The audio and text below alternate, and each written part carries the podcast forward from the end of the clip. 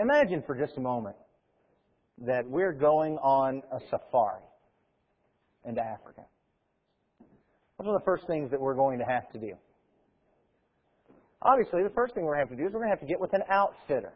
We're going to have to get with somebody who can train us, who can give us the knowledge, the skills, the equipment, the directions to show us how to accomplish our goal. We might even bring along the outfitter as a guide to tell us where to go and how to get there and how to use the equipment. We're going to need equipping. We're going to need outfitting. Now let's put imagination aside for a moment and recognize that in fact we are on a journey. We're on a journey to heaven. And we need outfitting. We need to be fully equipped. I want you to notice what it says in 2 Timothy chapter 3 verses 16 and 17.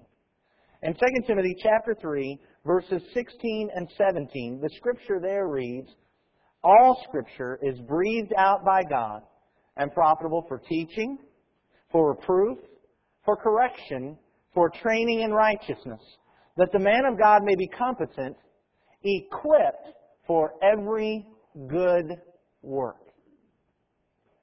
The Bible says that if we want to be equipped for the journey, we have to go to Scripture. In fact, According to Rienecker and Rogers' linguistic key to the Greek New Testament, the term translated equipped here refers or was used of documents which were completely outfitted, or of a wagon which was completely outfitted, or of a completely outfitted rescue boat. Do you get the picture here that Paul is setting for us? As we're on our journey, as we're going out in our wagon or in our boat or wherever we're going, we have to be completely outfitted. And it's the Scriptures that provide for us the knowledge, the skills, the training, the equipment, the direction for us to accomplish our journey. It does this through teaching. It does this through reproof. It does this through correction. It does this through training in righteousness. But when it's done, and we have stayed in the Scriptures, and we have followed the Scriptures, that is going to make us completely outfitted for the journey. That's going to make us fully equipped as we travel life's road to the goal of heaven. But how does the Scripture do that? As we take a look at the Scripture and its equipping, we recognize that it's not just a series of legal statements. We understand that it is not written in some type of detailed manual type form like the tax code. There's not a detailed reference to everything that's legal or illegal within the law of God. And yet it tells us that this will equip us for every good work. How will we know if it's a good work? We find equipping, outfitting here in the Scriptures. How does it do that? Well, brethren, I believe one of the places that we can start in answering this question is in a chapter in the book of Acts. In Acts chapter 15, we find the children of God there taking a look at a question. They were wanting to know if something was lawful. They were trying to find out if they had equipping for a particular work. In Acts chapter 15, there were some Pharisees among the Christians who said of the Gentiles who become Christians, oh, this is Acts 15 and verse 5, they said, well, they have to be taught to be circumcised and keep the law of Moses first. When we're taking a look at Acts chapter 15, the question that is being discussed here is Does God equip us to baptize Gentiles for the remission of their sins without them becoming Jews? The Pharisees were saying, absolutely not. God has not equipped us to do that. If we want to baptize these Gentiles, first they have to become Jews. They have to be circumcised. They have to submit to the law of Moses. Then we can baptize them into Christ. That's what they were saying there was equipping for. Paul, Barnabas, Peter, and James said that's not true. We have equipping. We have authority. The Scripture, actually at that time, of course, the Holy Spirit in His revelation that they had in part at that time, they were saying, has equipped us to baptize Gentiles for the remission of their sins without them becoming Jews. We need to recognize as they were going through this discussion and this division that could have happened, we need to recognize what an important item this is. For us, we take a look at Acts 15 and, and looking with hindsight and having read the book of Galatians and having read all of the New Testament, Acts 15 seems almost, we're just kind of wondering what the big deal was. But remember, for the Jews, for a long time, they had been separate from all the other nations. And up until Acts chapter 10, Christianity had been solely a Jewish religion. Nobody but Jews had been a part of it. And so this is a major paradigm shift for them. And so it's no wonder that there were some folks that were stepping back and saying, no, no, no, we don't have equipping for this. We don't have authority for this. God has not allowed us or authorized us to do what you're doing. Even Peter, the apostle, if we look back in Acts chapter 10, all the convincing that he had to have in order to baptize Gentiles without their first becoming Jews. This was a major issue. But I hope we recognize that it was an issue of equipping. It was an issue of authority. And when we take a look at what happened in Acts chapter 15, I believe we learn how we're supposed to take a look at the revelation of the Holy Spirit and learn and be equipped fully for the journey. It's an amazing picture that's presented here in Acts chapter 15. There is no new revelation given in Acts chapter 15. When the apostles in the church at Jerusalem came together to discuss this issue, the Holy Spirit did not give them new revelation. Rather, they looked at what the Holy Spirit had already revealed. Isn't that what we're doing? We're looking at what the Holy Spirit has already revealed. How do we look at it? How do we use the Scripture that fully equips us so that we can be fully equipped for the journey? That's what we're going to talk about today. Before we do that, would you bow with me in prayer, please? Almighty God and Father in heaven, we lift you up and praise your name. Your name is indeed holy and reverent, and I pray that we'll always treat it that way. Father, keep us from treating your name vainly and uselessly. Father, you alone are worthy of glory and honor, and we wish to glorify and honor you your way. We thank you for giving us all that we need for life and godliness through the knowledge of your Son. Excuse me. We thank you, Father, for giving us all that we need to serve and glorify you and bear fruit that glorifies you by giving us your word so that we might know your mind and your heart and we might know your will.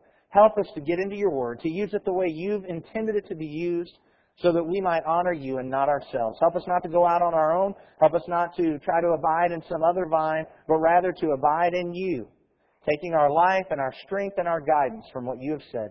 Father, we know that we can do nothing apart from you, apart from your Son and your Spirit. And we pray that you help us to stay firmly anchored there. We love you, Father, and we thank you for loving us. Through your Son we pray. Amen. As we take a look at Acts 15, there are some things that they did in order to learn how to be equipped for the journey. But before we do that and, and look at those things, I'd like for us to take just a moment and notice what they did not do. I think, I think what they did not do for our purposes this morning is just as important as what they actually did. I want you to notice that they did not apply the Old Testament. As they began to ask this question about what was equipped, what they had authority for, and the, the Pharisees had said, wait a minute, we've got to circumcise them and teach them to keep the law of Moses as Paul, as Peter, as Barnabas, as James addressed the congregation in Acts chapter 15, not once did they go back to the statutes of the old law and use that as their standard of authority. Now, yes, I do know that James is going to quote from Amos. I do recognize that James is going to take a look at a kingdom prophecy that prophesies kingdom action and say that there's some authority for kingdom there.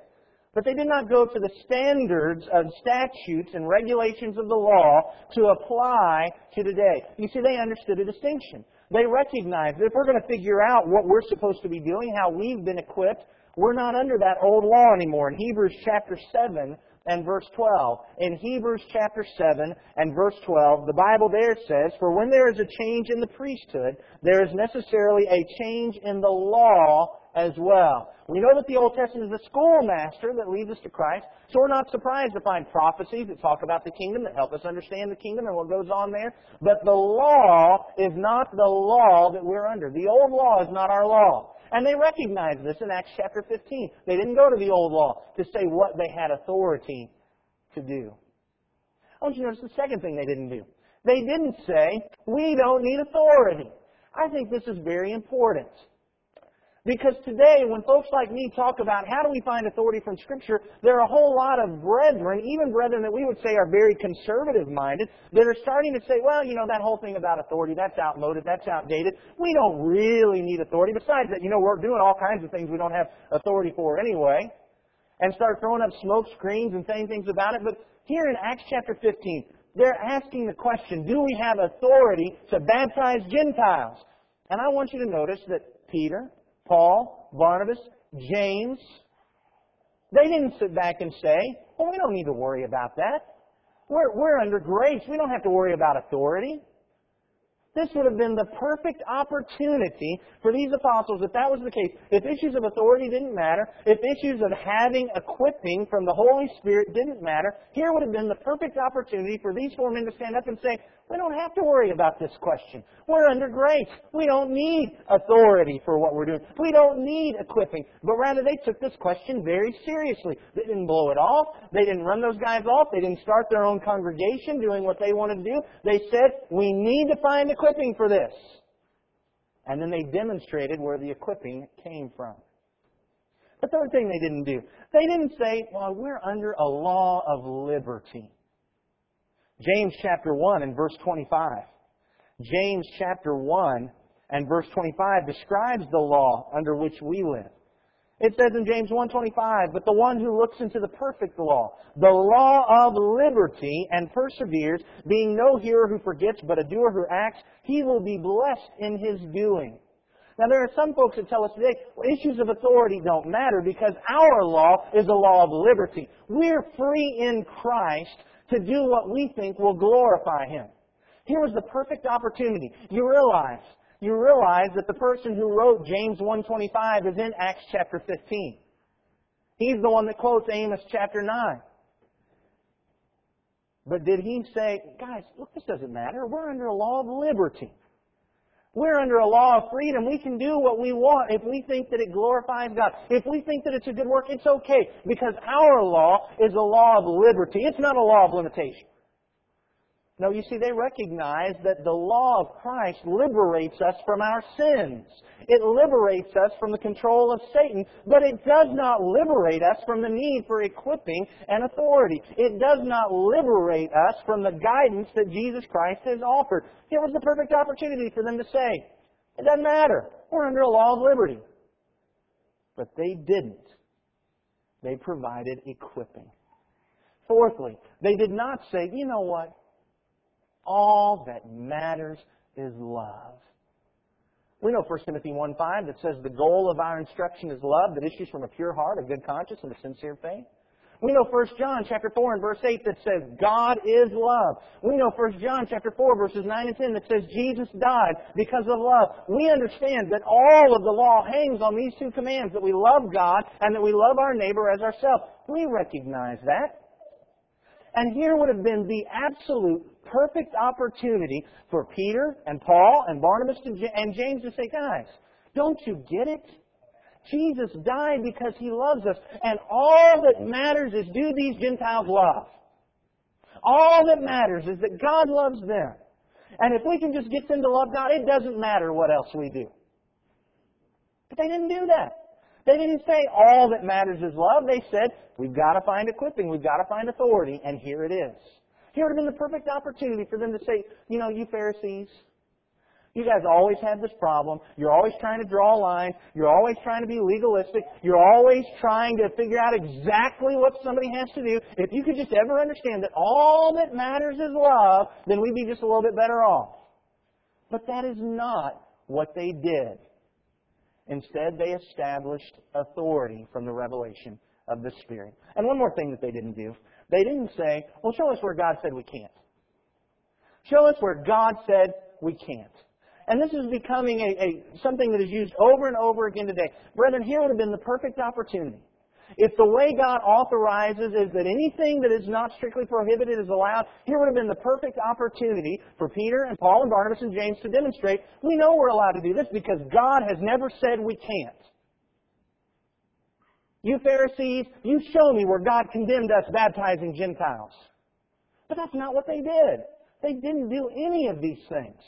Instead, they took this very seriously. They recognize that there are some among us who are questioning where do we get authority for what we're doing, and our job is not to blow them off. Our job is not to say it's unnecessary. Our job is to step up to the plate and show how we're equipped to do this. That's our job. And if we can't find it, then we need to be over there with them saying that we can't do it. That's how they acted in Acts chapter 15. And here's the amazing thing. By the time they were done, they had come to unity. In Acts chapter 15 and verse 22 it says, Then it seemed good to the apostles and the elders with the whole church to choose men from among them and send them to Antioch with Paul and Barnabas. And then in verse 25, as they wrote the letter, it said, It seemed good to us having come to one accord. So they didn't do any of these things, but they came to unity. Today, all of these things with perhaps the exception of number one. The last four, we're told, oh, this is how we have unity. Quit worrying about authority. But in Acts chapter 15, they were concerned about authorization. They were concerned about being equipped by the Holy Spirit, and they came to unity. And I think that's important for us to recognize.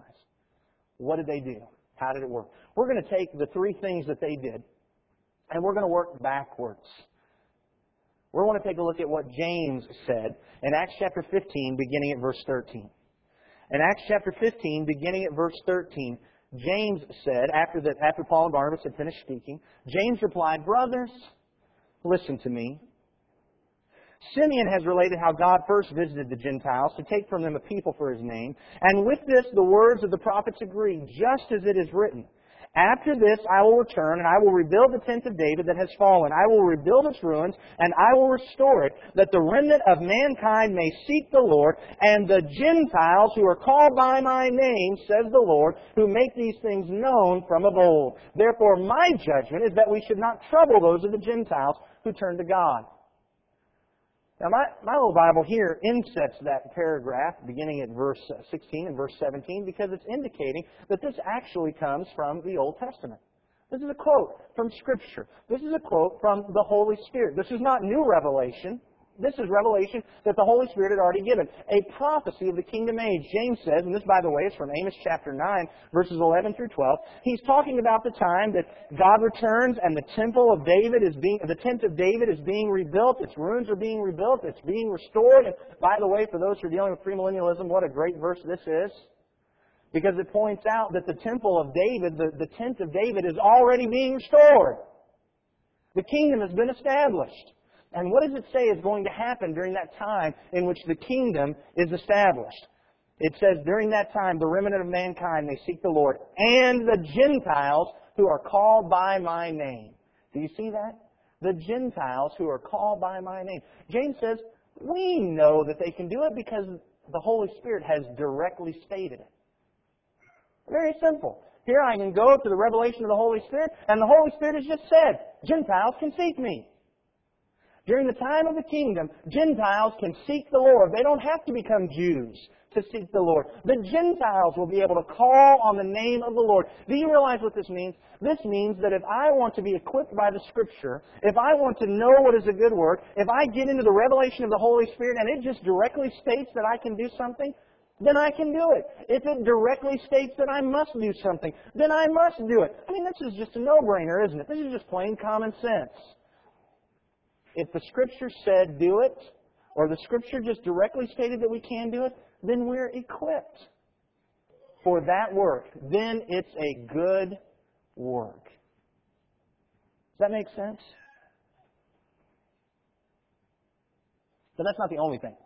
Keep in mind, we're going to notice three things here in this text, and I want you to recognize that I'm not suggesting that we have to have all three of the things we're mentioning. You see, James knew that it was authorized by the Spirit because of this. But Peter recognized it for a different reason. In Acts chapter 15 and verse 12, excuse me, I said Peter, Paul and Barnabas recognized it for a different reason. In Acts 15 and verse 12, it said, All the assembly fell silent, and they listened to Barnabas and Paul as they related what signs and wonders God had done through them among the Gentiles. Paul and Barnabas we know that God accepts these Gentiles without becoming Jews because we've seen examples of it. Look in Hebrews chapter 2 so that you can understand what I mean by that. In Hebrews chapter 2,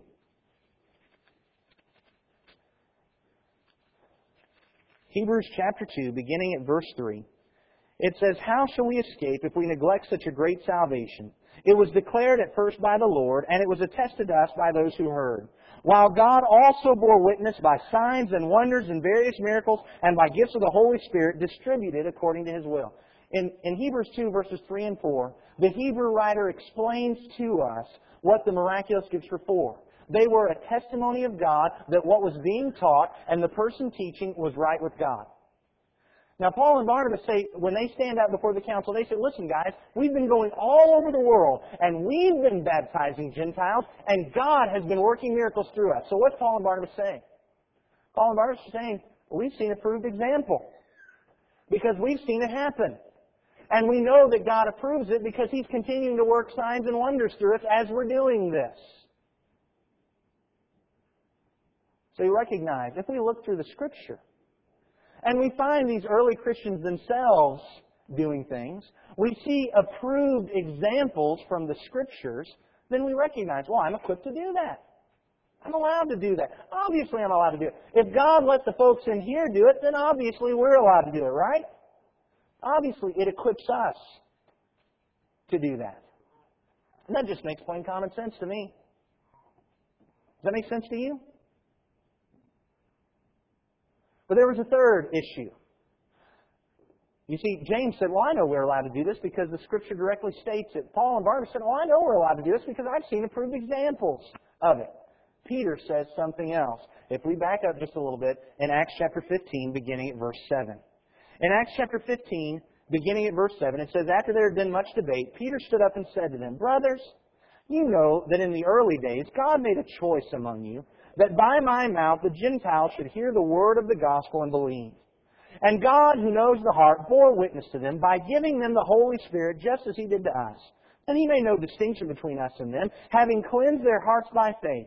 Now therefore, why are you putting God to the test by placing a yoke on the neck of the disciples that neither our fathers nor we have been able to bear? But we believe that we will be saved through the grace of the Lord Jesus, just as they will. Do you see what Peter is saying?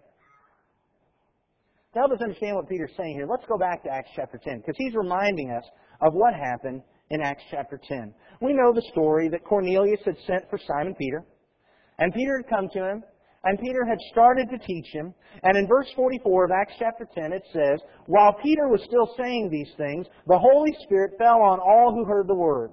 And the believers from among the circumcised who had come with Peter were amazed, because the gift of the Holy Spirit was poured out even on the Gentiles. For they were hearing them speaking in tongues and extolling God. Then Peter declared, Now listen to this, brethren.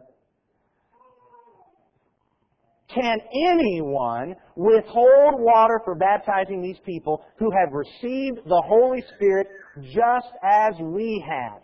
And he commanded them to be baptized in the name of Jesus Christ. Then they asked him to remain for some days. Before we comment on that, look in Acts chapter 11. Paul gets back to Jerusalem, and the Jew, Jewish Christians in Jerusalem are a little upset about this. You've gone and spent some time with Gentiles. And Peter just tells them the story of what happened. And it says in verse 15, as I, this is Acts 11, 15, as I began to speak, the Holy Spirit fell on them, just as on us at the beginning. And I remember the word of the Lord, how he said, John baptized with water, but you will be baptized with the Holy Spirit. If then God gave the same gift to them as He gave to us when we believed in the Lord Jesus Christ, who was I that I could stand in God's way? And when the Jews in Jerusalem heard these things, when they heard these things, they fell silent and they glorified God, saying, Then to the Gentiles also God has granted repentance that leads to life. Now, are you recognizing what's happened here? And what happened with Cornelius, the Holy Spirit did not directly state that the Gentiles were allowed to be baptized. Neither did the Holy Spirit give an example of Gentiles being baptized for remission of their sins. But right there, in that moment, in fact, the very first time anyone ever understood that they were authorized to baptize Gentiles without them becoming Jews, how did it happen? Are you ready for this? This is the one that folks have a lot of problem with. But brethren, it was a necessary inference. You see what Peter's saying? Peter said, if the Holy Spirit can baptize these Gentiles without them being Jews, then clearly I can baptize them with water for the remission of their sins without them being Jews. In fact, did you catch Peter's statement? He said, Can anyone deny baptism to these people? Can anyone? You see, that's necessary. We got to understand the difference between necessary inference and inference. I've heard people say, "Oh, you can infer anything." That's right. You can infer anything. Because of your background, you might infer a lot of things that I don't infer. Because of your outlook on life, you might infer things. And a lot of times, the communication problems that we have between people is the fact that I'm I'm inferring one thing and you're inferring something else because of our different background. But did you notice Peter? Peter didn't say, could most of us, could some of us, could a particular people. He said, can anyone deny this? You see, that's a necessary inference. A necessary inference is an inference that everyone has to draw. It doesn't matter what their background is. It doesn't matter how old they are, how young they are, uh, their race, their, their gender, it does, their socioeconomic class. It doesn't matter. As they read it, they have to necessarily infer. It's just a part of what's said. And that's what Peter said. Can anyone stop this from happening? You see, it was a necessary inference. If the Holy Spirit can baptize Jews, excuse me, can baptize Gentiles without their first becoming Jews, then we can baptize them in water. And notice he went back to the folks in Jerusalem, the folks who would be most opposed to it, whose background wouldn't want to infer this. They heard what the Holy Spirit had done, and they understood the inference. They understood the implication. And they necessarily inferred, you know what? God has given them the means to repentance then without becoming Jews. And here's the amazing thing. What have we already said? In Acts chapter 15? These three things were demonstrated. And what did the church do?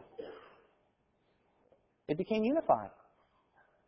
The Pharisees who'd said, we've got to teach them the law of Moses, they've got to get circumcised, they, they saw this and they said, wow, okay.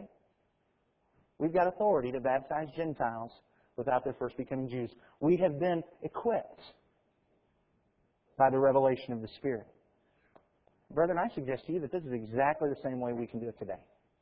We do it exactly the way they did. Don't you think if we do it the same way they did, that we can come up with the same conclusions they came up with? And then if we do it the same way they did, we'll be doing it the way God wants us to.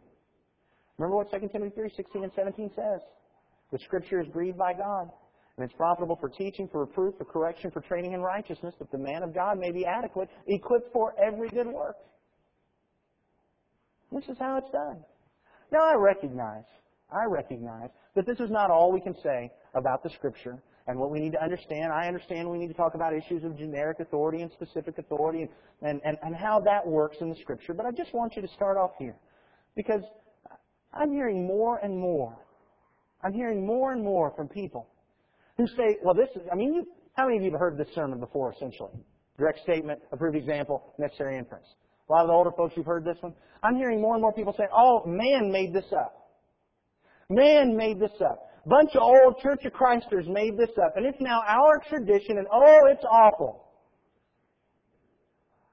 It is the tradition of Christ Church to go to the Holy Spirit revelation to authorize this way. It's the tradition that dates all the way back to Acts chapter 15.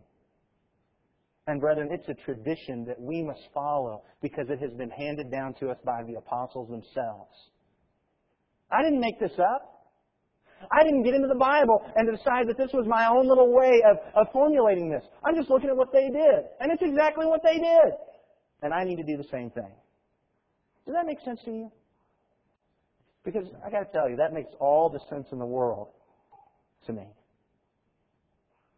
Fully equipped for the journey. We get into the Scripture. Direct statement, approved example, necessary inference. This is the foundation for the way God equips us through His Word. We'll talk more about other issues with this in sermons to come. But let's have this foundation. Notice again Peter, Paul, and Barnabas, James, they took this question seriously. They didn't blow it off. They didn't say that's old fashioned. They didn't say that that's too legalistic. They said, you know what, you're right. We need to find authority, and here it is. And that's what we need to do. Let's keep that foundation.